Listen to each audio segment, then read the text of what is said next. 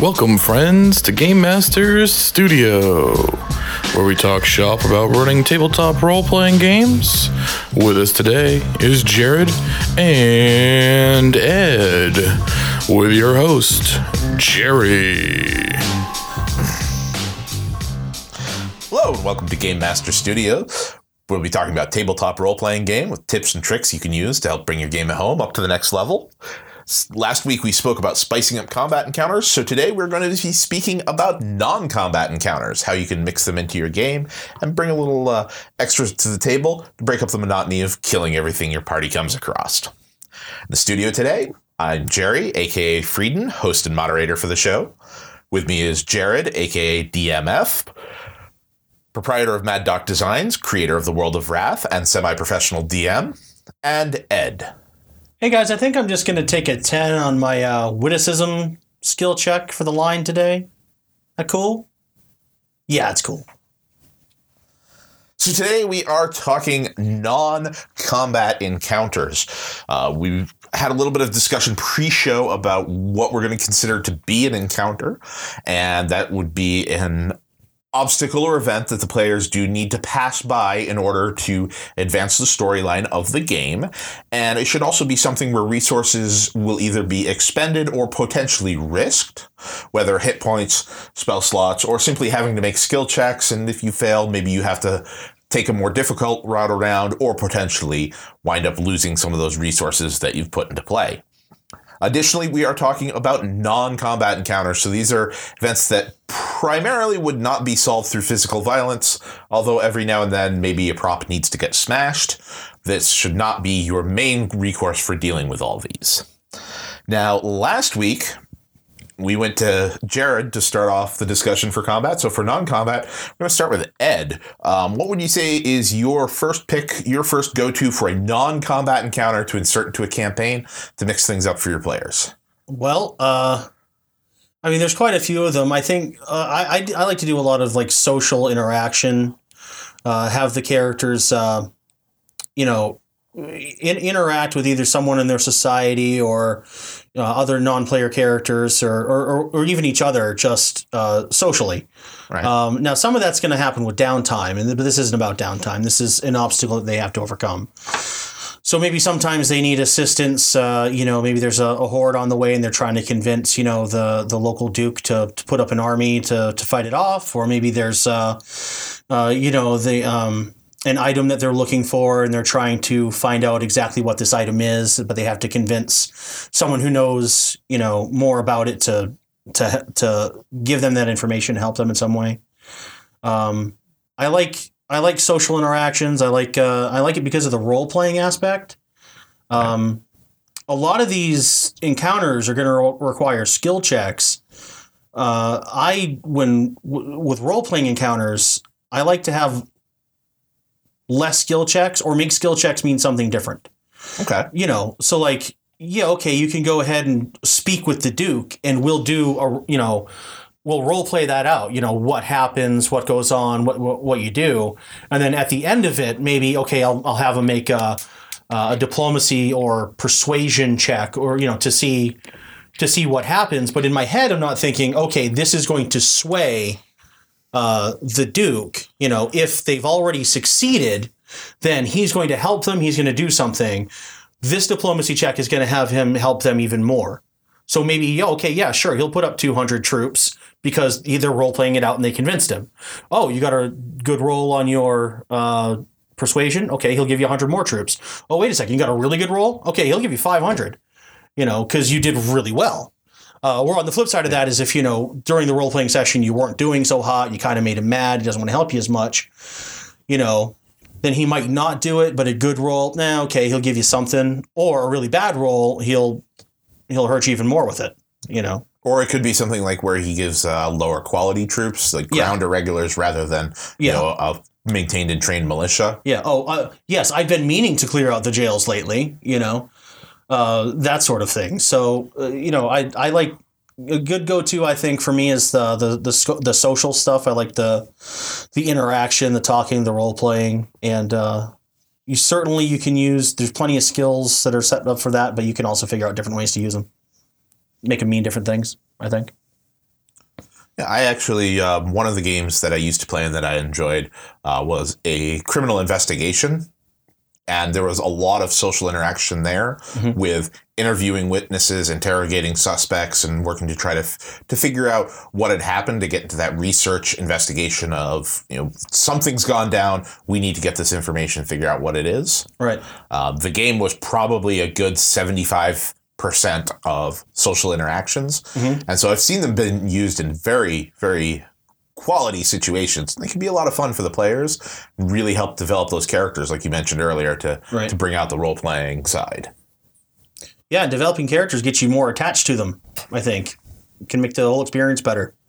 Yeah, we've dis- we've discussed getting your players invested, and um, we also touched a little bit on using those roles uh, reflected by the player's skills in the episode that we have on uh, playing characters with low ability scores. Yeah, that's a really good callback. So that's another one. That's a episode to check out if you haven't already. If you're interested in a little more information on that. Anything for the social side of things? That you'd like No, I think uh, I think the social side is probably the atypical go-to outside of combat. You know, I'm a big fan of it. Also, I mean, you guys know that I'm huge into role playing. I, you know, that's probably my number one go-to. Also, is just social interactions and role playing in general. Um, but yeah, I mean, it's. I think that um, your majority of games is probably somewhere close to like you know 40-40 on like you know combat and social encounters, or at least role playing in general with you know a little bit of filler in like you know like a 20 10 to 20 percent of miscellaneous so I, I I think it's one of those like it's definitely good to mention. It was good to start with, but probably not the thing that the average you know that's probably what the average person is going to come up with anything. So I think the other stuff that we're going to start talking about will be probably less used by your average GM. Okay. Well, um, I would actually like to add uh, to that, though. Uh, well, not really that point in specific, but uh, the um, it also does depend on your group. I know we've talked about making sure you know your group beforehand, but social interactions are great if you got players who are willing to be social. Eh, You know, if you happen to find yourself in a group that nobody really wants to take up that mantle. I mean, a social interaction here or there will be necessary, but you'll probably want to move on to some of this other stuff. Right. Um, so when we were talking, you know, we kind of came up with the idea of doing non-combat encounters, and we barely finished saying the phrase, and Jared jumps in with skill challenges.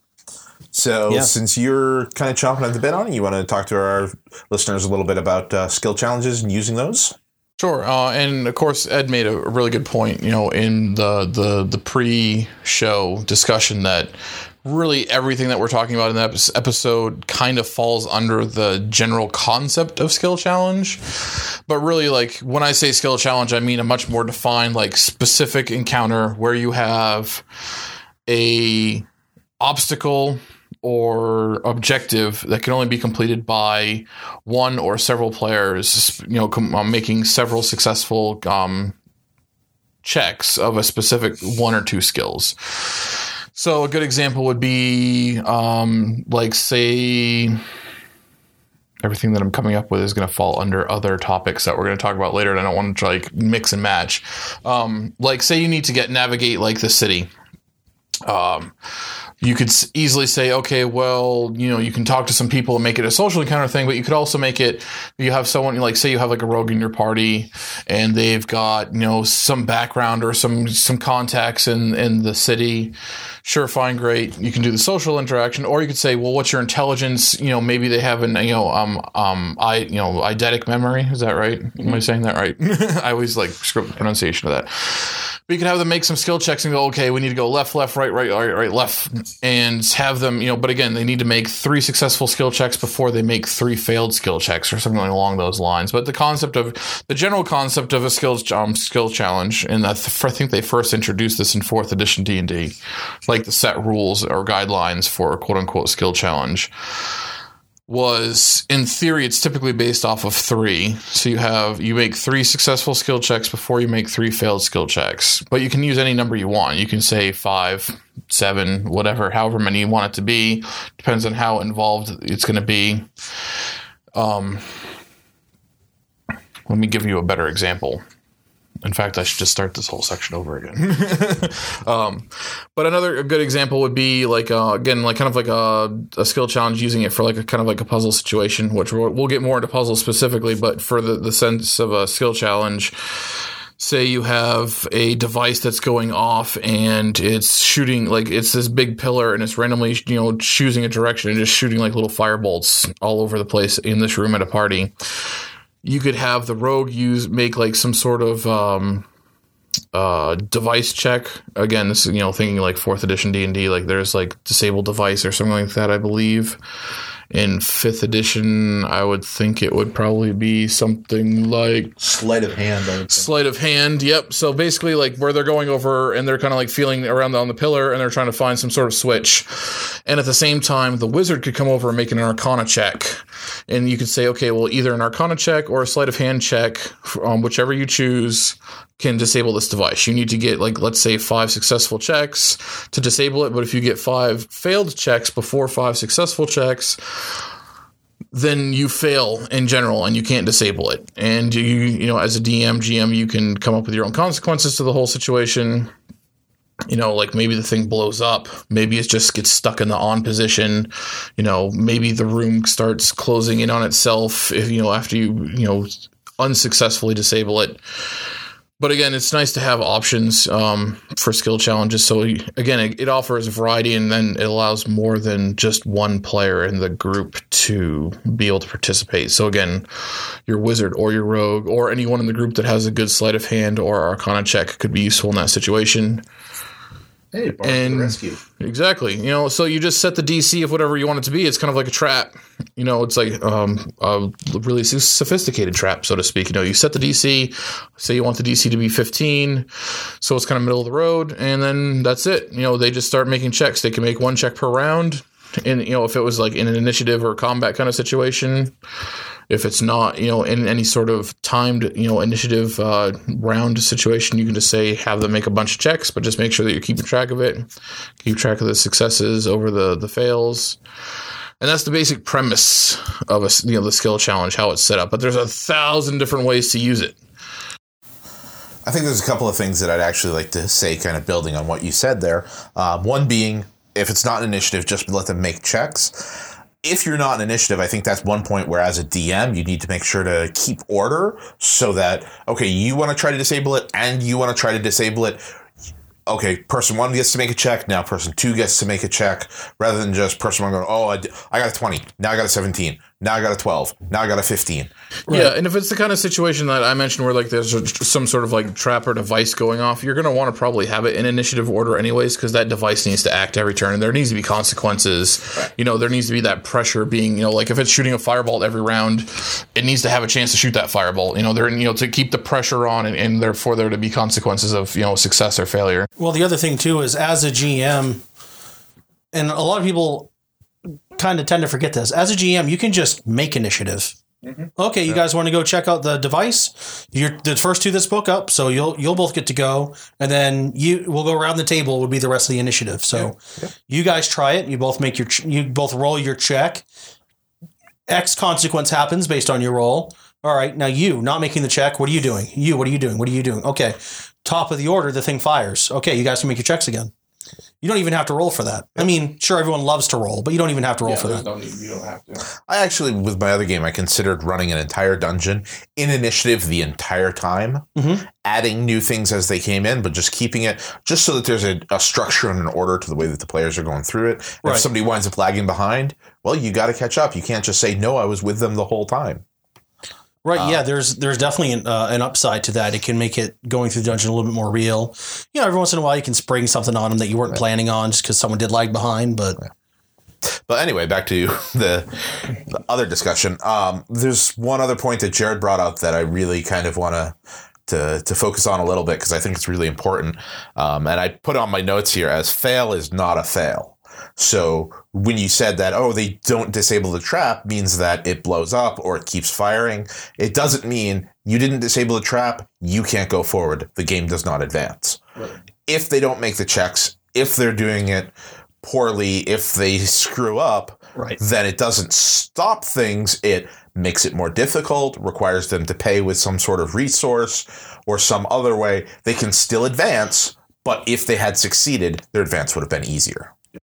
Or maybe it just keeps firing every single round, but now you have to start over and start, you know, from scratch. Okay, I had four successes, but I hit five failures first. Rewind the clock. Okay, let's start all over again. And It keeps going, and now it's getting dangerous because that's been you know four or five rounds. It might only be firebolt, so it might- might not be doing much when it hits. But now it's been hitting for five rounds, and you got to start over, so that can get dangerous. Yeah. Or in the example I gave, where you're trying to get an army from a duke, maybe you fail miserably, but he's willing to uh, send you the troops, you know, for a fee. You know, Yeah. Um, I think that we can also go into play there that there should be, in occasional cases, options for the players to, rather than make the skill check, maybe do something else in order to bypass. Um, the example we came when we gave when we were talking earlier, I was talking about climbing a cliff. You can make those climb checks. If you fail to climb checks, you might have a chance that you fall and lose hit points. So in that way, your failure is you're giving up hit points and have to start over. But you could also have the wizard cast a fly spell and now fly up to the top of the cliff. Right. They exchange that spell slot for having to make those skill checks. or someone in the party could take their uh, potion of spider climb. Right. Yeah, something along those lines. And they do that. And then later on, when they need it, well, you used it to get past this obstacle earlier. So that was kind of your payment that, oh, now you don't have it to use later on. You can't have your cake and eat it too. Right. Another thing that I'd kind of like to bring up about skill checks real quick is uh, I saw this video on online. It was kind of funny about um, people making skill checks for the most mundane things. You know, like oh well, you you know you want to you want to take a take a drink from a tankard, roll a, a dex a dex check. Well, I rolled really crap and my dex is bad, so I failed taking a drink from a cup. Uh, that's kind of an extreme point, but but just keep in mind what your DCs are. Ten should be about average. If this is something you think the group should be able to do, you know, put it at a ten. If they don't make it, fine. But if you know they someone rolls at ten or eleven and they think, oh no, I might not have made it, surprise them. Say, hey, no, you made it. That was fine. Yeah. You know, save your 15s and plus for something that's supposed to be difficult. At the same time, if it's supposed to be easy, like that's a that's a five or a zero. You know, sometimes just let them do it.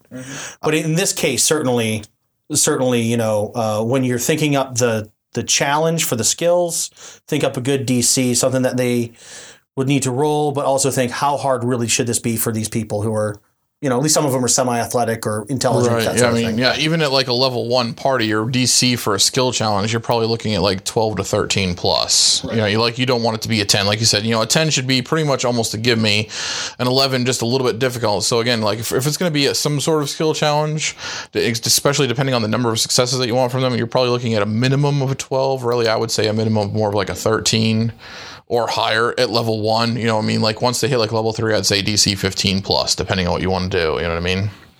It all again depends on how difficult you want it to be. Right. I would like to say that I did have a character that had to roll every time he wanted to take a drink out of his tankard, uh, largely because I had put in for his flaw on his character sheet that he had a drinking problem. for those of you that didn't get it, go watch Airplane. um, so moving along, uh, connected to skill checks, we talked about a, a little bit there, but uh, traps.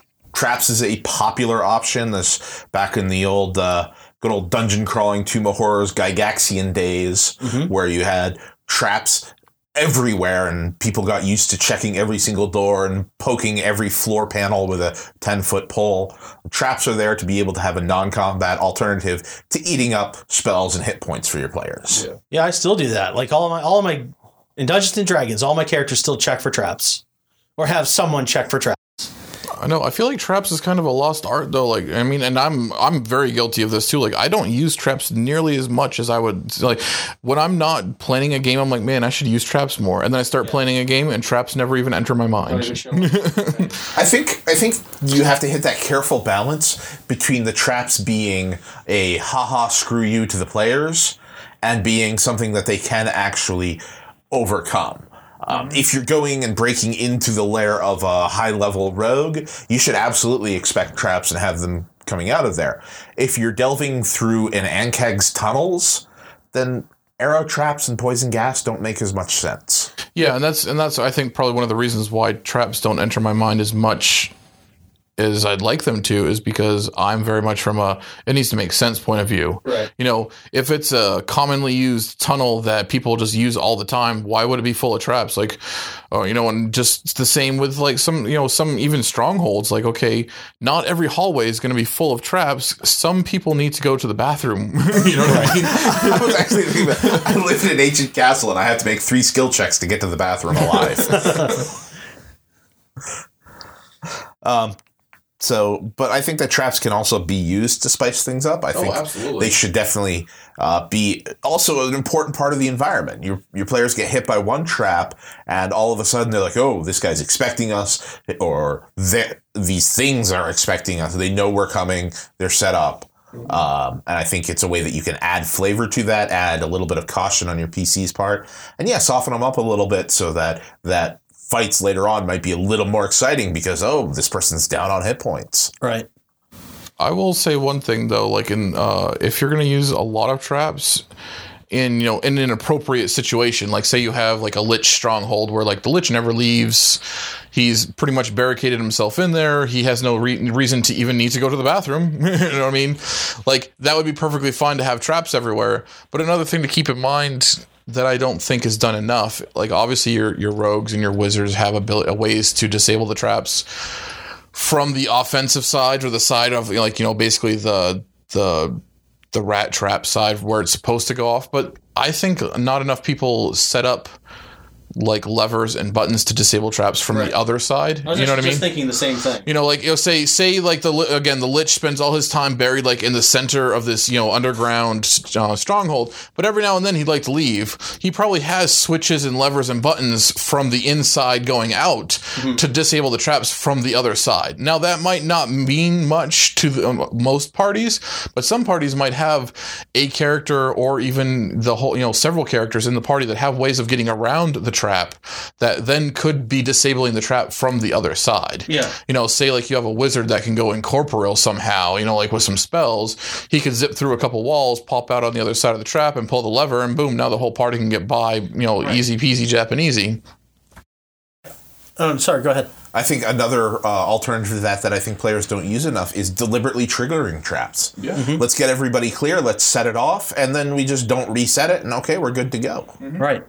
Yeah. Uh, you you'd actually mentioned, you know, uh, I you know I work in a dungeon and I have to make three checks to go to the bathroom. That's a great way to to counter that. Is they're on the opposite side. They're on the safe point, so to say, of the trap where they can press a button or switch a lever, and uh, and the trap stops. Uh, you know, one of uh, you know really good example would be anyone who's ever played Skyrim. Uh, the swinging axe traps in those, you know, there's plenty of them, and uh, you know, there's always a lever on the other side that you can pull to stop the the the trap from continuing. Really? I have to go back and check that game out again. Yeah, they're pretty much every time. And the idea being is sometimes you might take a companion with you in those games. So, you know, you they'll they'll won't be able to go through the trap at all. But essentially, you have this trap that you can't disarm. Okay, because it's really not what the game's about. But you can make a skill check to get past it. And then once you get past, or if you use magic, you can use magic to get past it. And then once you get past it, you can completely disable it by doing the switch, and you can tell your companion to follow you. So you can kind of incorporate that into these games. You know, you know. Okay, so there's a big swinging axe. Uh, what do I do to get past it? Well, that's going to be, you know, uh, that's going to be a dex uh, saving throw or an acrobatics roll or something like that. Where this is the number you have to hit. If you fail, it hits you, and it, you take damage, but you still get past it. Right. You know, it clips you, and that way you can you can keep getting past that trap just using skills, and then once that's over, they can you know bring that lever down, and the rest of the group can can uh, can bypass it. So that's the thing. You know that that's certainly something to point out. There is you know you can always have some sort of counter to your trap. How do you get through it? How, what do you do? And it's also a good way to give the the rogue or the character that has to get past it a little bit of time in the spotlight. Yeah. Yeah, exactly. Yeah, and do you send your rogue or do you send your barbarian? You know, uh, or your fighter? You know, the rogue. Uh, you know, he's gonna probably gonna have the best acrobatics. So if that's the role you're using, he's gonna be able to get through it. But the barbarian and the fighter can take the hit. But the barbarian and the fighter can take the hit better. You know, Yeah. and not be so, you know, and, and be okay. Yeah, and it might be one of those where like between point A and point Z, they have to trade off on some of those and make those kind of decisions on the spot depending on the trap. Exactly. Yeah, depending on the trap. So there's plenty of good exam, uh, plenty of good traps you can use. Also, and I know we're going to be getting into this topic, puzzles, puzzle traps. Sometimes there's a thing that's happening to you, like maybe the room is being filled with gas, and there's a puzzle you have to solve that'll stop it. Yeah, yeah. A lot of traps can be, you know, are designed to be disabled by correctly solving a puzzle or a riddle, which we're going to be getting into. Yeah. Yeah, as far as there's just traps, just hit your DMG, hit your, you know, your rule books, go on the internet. There's traps everywhere. Like we're not. There's no point in getting into the actual specific traps. There's Spells. resources all over the place. And I think the pu- the the puzzle trigger for the traps is also a good way to kind of add synergy into the game world because mm-hmm. well anybody can walk over and push a button, flip a lever. They could solve the puzzle, but the people who are who are you know working or living there already know the answer to the puzzle. Right. Exactly. So they just boom boom boom it's done. Mm-hmm. Right. And it's not even a challenge for them. But somebody else could theoretically figure it out and then Yeah. disable the trap for the party. Mm-hmm. Yeah. Yeah, basically a deactivation code, so to speak. So let's talk about puzzles and riddles. I think these are these are interesting because it's a different type of resource where instead of doing hit points or spell slots or skill checks, you're actually the resource that they're really using is your players' creativity and their you know also their their mental fortitude. You know, throwing a puzzle at your party at the end of a six hour session may have a different result than if it's the first thing that they do. Right. Uh, no, I mean these are things that I wish I used more of. Uh, puzzles and riddles are great. Uh, I, I remember some that I've been a part of, and they were fantastic. You got to actually try to solve the thing, and as a GM, I feel like that's something I want to incorporate more. And probably a lot of GMs feel that way. It's like, man, oh, I should do more puzzles and traps and stuff, or, or riddles. Yeah. Um, you know, but certainly it's it's an idea, and I like the idea of you just present them with the puzzle. Now, if it's a puzzle trap, then they have to figure out a way to get through it. But if it's just the puzzle, like you know, you go into a room, there's no other door than the one you came into, but there's a puzzle on the wall, you know, or something, you know, on the floor or something. And the only way to bypass it's to solve it. Now you have your players can all kind of look at it and be like, well, what do we do? You know, and try to figure everything out. You know, uh, whereas a puzzle trap's usually going to have more, um, I guess, im- more of an immediate threat. And a puzzle is just, well, we have to solve this to succeed. How do we do it? And it might be something like they use the puzzle as the lock for a vault. And again, it goes back to the people that actually own it know how to access it at any time without Right. having to think about it. And it be- then becomes kind of a side objective. So players can't figure out the puzzle, they can't get the riddle. Well, that's okay. The game moves on. Uh, I'm a big fan of puzzles in particular because it's a great handout opportunity. Yes. You can actually, you know, you can print off, you know, different. There's a variety of puzzles that are literally just a 2D print off that you can just, you know, print off a couple of them, hand them out to your players, and boom, like figure it out. You know, take 10 minutes and here's a pen, and you know, and enjoy yourselves. Work together, do what you need to do. You know, if you need some some help or some hints, make a skill check. You know, and I'll I'll give you a little hint or whatever it is. Riddles. I'm a huge fan of riddles, but the problem that I've personally had with riddles is that Jerry knows them all.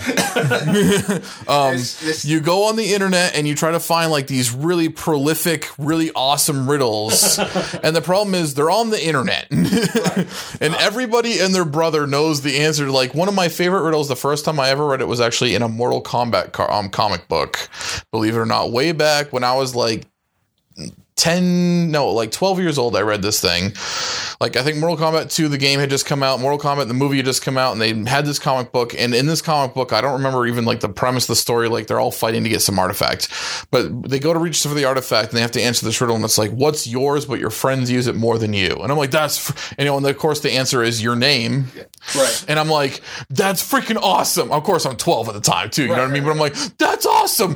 That's brilliant. I love it. It's amazing. But you go to say that to somebody nowadays, and then just everybody knows the answer. Like, yeah, your, your name, duh. You know, like, fine. You enter the freaking door. the door What was that? A riddle for a twelve-year-old? Yes, I- we we had a situation with one of the games that Jared ran where he came up with with a series of riddles, and I I had seen all of them beforehand, primarily because one of my favorite Batman villains is in fact the Riddler. He uses a bunch of those. That's where I get a lot of my riddles for DMs. You know, I read Batman comics. Oh, hey, Riddler. Oh, yeah, that's a good one. I can use that. Um, so as a player, I step back and I'm like, I know the answer to this, but I'm going to give the rest of the table, you know, a good five, ten minutes or so. If they can figure it out, they can get it. Good. If not, I can move the game forward. Right. You could even as a GM, you could you could tell it and say everybody, you know, tell everybody don't blurt it out. If you if you know the answer to this, raise your hand. There was one riddle that Jerry didn't remember, didn't know right off the bat, if I recall. Because I want to say I hit with him like with three or five of them in order to pass. Like there was, like you said, there was a series of them, and I think there was one, one out of this series that Jerry didn't like just know right off the top of his head. And I want to say he was the one that still figured it out, still the one that figured it out. but he just didn't know it right off the top of his head. the uh, sand. Yeah, yeah, yeah. And because at first I think you thought it was time, and I'm like, well, time works, but sand is the answer. I don't remember the exact phrasing of the riddle. I have it saved somewhere, but yeah, There's one caveat where the time didn't fit through. Yeah.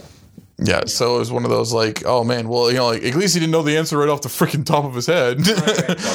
but I'm glad he figured it out. The final one was supposed to be the big riddle, and it turned out to be one of my favorite riddles of all time. Yeah. Yeah, it was like the the number two miscellaneous riddle that he's like, uh, uh, uh, uh, this? No. This? Yeah. and then, yeah, the big one was like, okay, dun, dun, dun. Yep, knew it. No big deal. So that's my problem with riddles. So what you're saying is don't ever let Jerry in your game if you're doing a riddle puzzle. yeah, if you're going to do a riddle puzzle, make sure Jerry's sorry, not there I'm sorry. Um, I would say for that is um, maybe I've found a couple of sites that rather than providing riddles, talk about like how to design a riddle.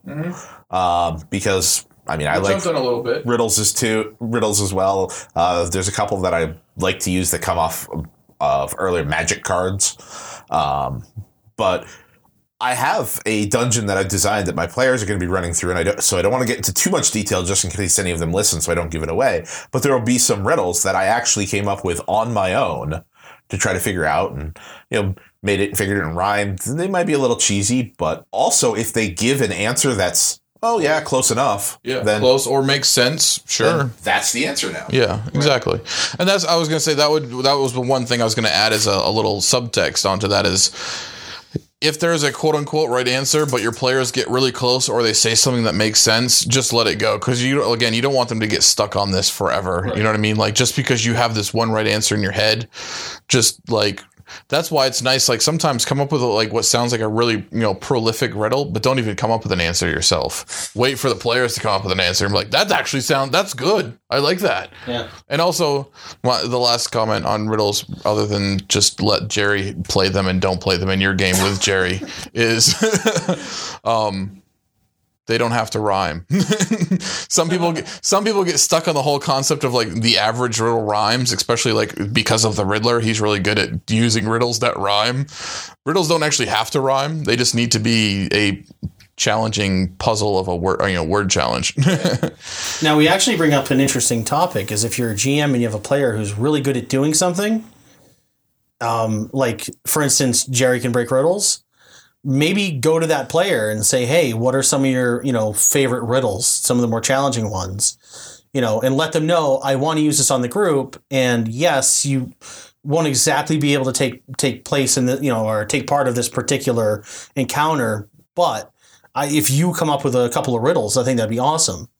Or that's a perfect opportunity for when, hey Jerry, can you hook me up with some cool riddles? I'm going to be using it on the other half of the party when we split the party. Yeah, or exactly. You know, something like that. Jerry's character is not there to even have to worry about the player going, oh, but I know the answer. I just want to say it. He's not there. It's for the other half of the party. Yeah, but just as a quick sidebar, GMs out there, if you got a player who's really good at a thing and you have a ch- you having trouble with that thing, maybe talk to them. yeah, they're a resource. They, they are one of your resources. So just a just a quick sidebar. Actually, it reminds me of just a real quick shout out. Um, Darths and Droids, webcomic that uses screen caps of the Star Wars as a role playing game. They actually, in discussing the planet of Naboo from The Phantom Menace, one of the fictional players is actually a geophysics student, like going for his doctorate. And the DM tapped that player to make up a you know how does this planet work where they could you know fly or take a submarine through the core of the planet and have waterfalls everywhere even though there's not elevations and all that you know tapping into my player has a specialty i want to use that to make my game more Right. synergistic Right. if that's even a word We'll make it a word. It's a word now. well, that's uh, the Darths and Droids webcomic. I don't have the website off the top of my head, but it's a fun one to check out. I need to get caught up on that. Um, last thing to before we wrap up, uh, because when we were talking pregame, one of my favorite ones to throw in for a non-combat encounter, even though it fits as a type of skill challenge, is the chase. It's a wonderful action sequence that can get you know people's blood pumping. The, there's that real danger of whatever they're chasing getting away. You can do some fun stuff with it, whether they're chasing through crowded city streets or over the rooftops or the top of a speeding train. Um, you can have some fun with some skill checks. You can throw in some obstacles. You can raise the stakes and make your players really get invested and get a little, uh, have a little fun with that sequence. Yeah, definitely. Uh, you know, back to fifth edition, one of the main things you're doing in a chase is you're either running or you're riding something away. So right there you have, you know, your your your check as to how you progress. You know, instead of necessarily initiative, I mean, you're still going to keep initiative, but instead of necessarily, oh, my character gets there first because you went higher on initiative, you have anyone who's running, you know, roll an athletics check you know, and the better athletics check goes further or something along those lines. Maybe, you know, maybe an average check, you're going to go your basic movement, but because it's a chase, you're changing the rules. So if you roll really well, I might add an extra five feet, or really well, I might add an extra 10 feet. Or if you roll really poorly, you know, I might take away five feet or 10 feet from your movement uh, that you move or something like that, you know. Uh, uh, you know, jumping over things, that, that's athletics still um, all, all kinds of different ways that you can sort of modify those uh, those sorts of chases. I had success in one of the games that I ran where I did. Uh, it was a it was a variant of a chase where the temple was collapsing. And the party had to escape by making skill checks. Some of the fun ones that I did was I had one of the options they could roll. One person once in the chase could choose to roll streetwise, um, and they did so successfully. So I said that they had, when the party was first coming through, used a hammer and spike to spike open a secret door. So that made it easier for everybody to get through. And you know, retroactively, like, oh yeah, you did this while you were coming through ahead of time, but the check doesn't happen until the actual chase is going on. Uh, so that they can use skills other than athletics. So you can have people that maybe aren't so athletic still be able to contribute and help Yeah. with the the sequence as it goes through. Yeah, that's a really good example too of. Uh, I know we touched about this on another episode, but characters not being the same as the player.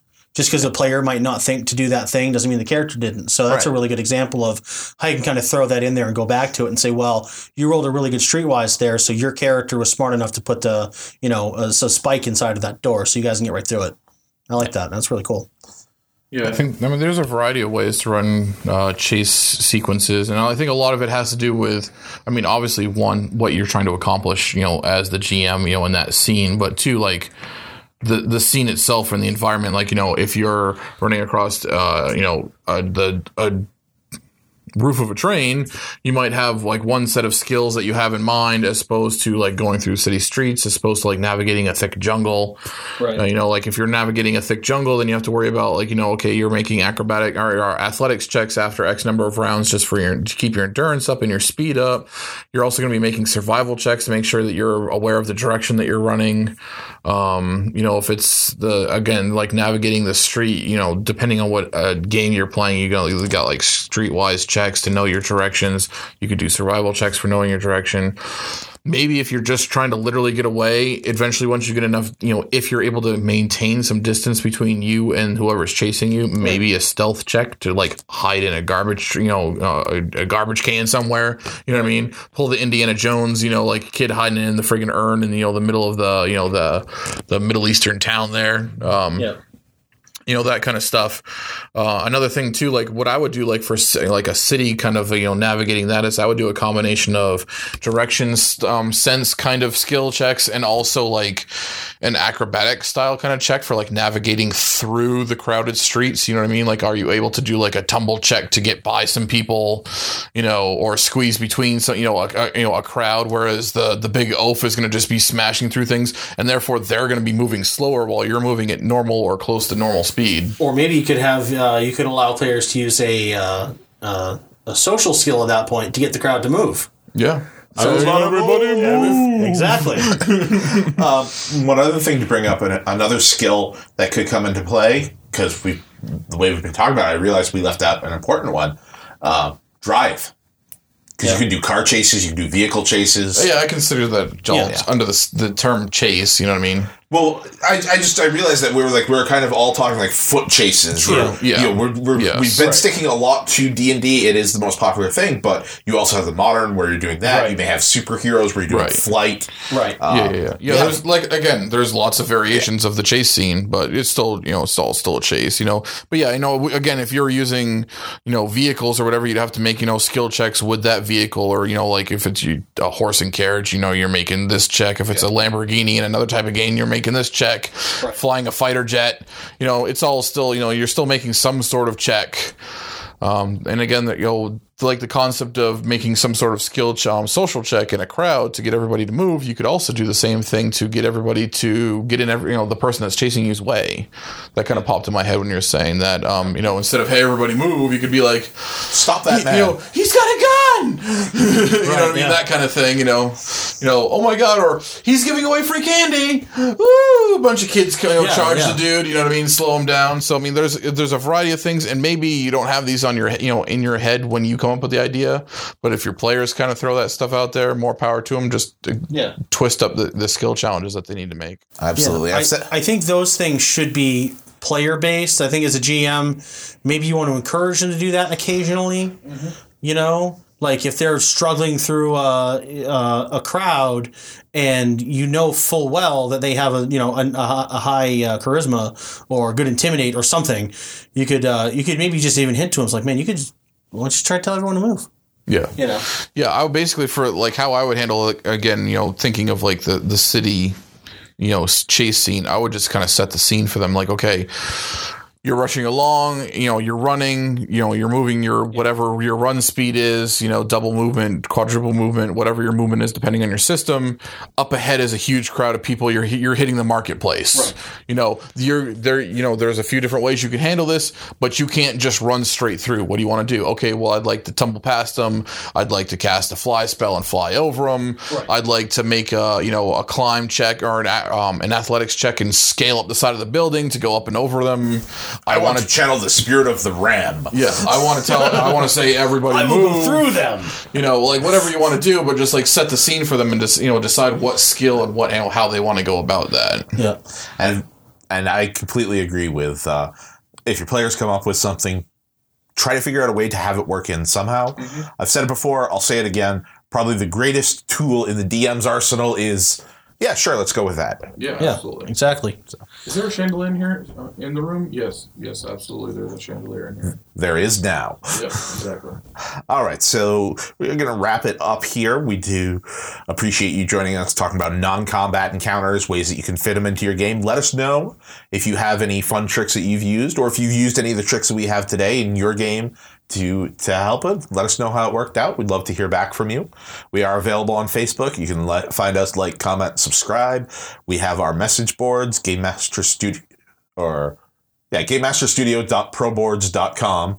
Um, we have Twitter, GMS Studios, and we are here every week with new content. And so we will see you the next time that we are in the studio.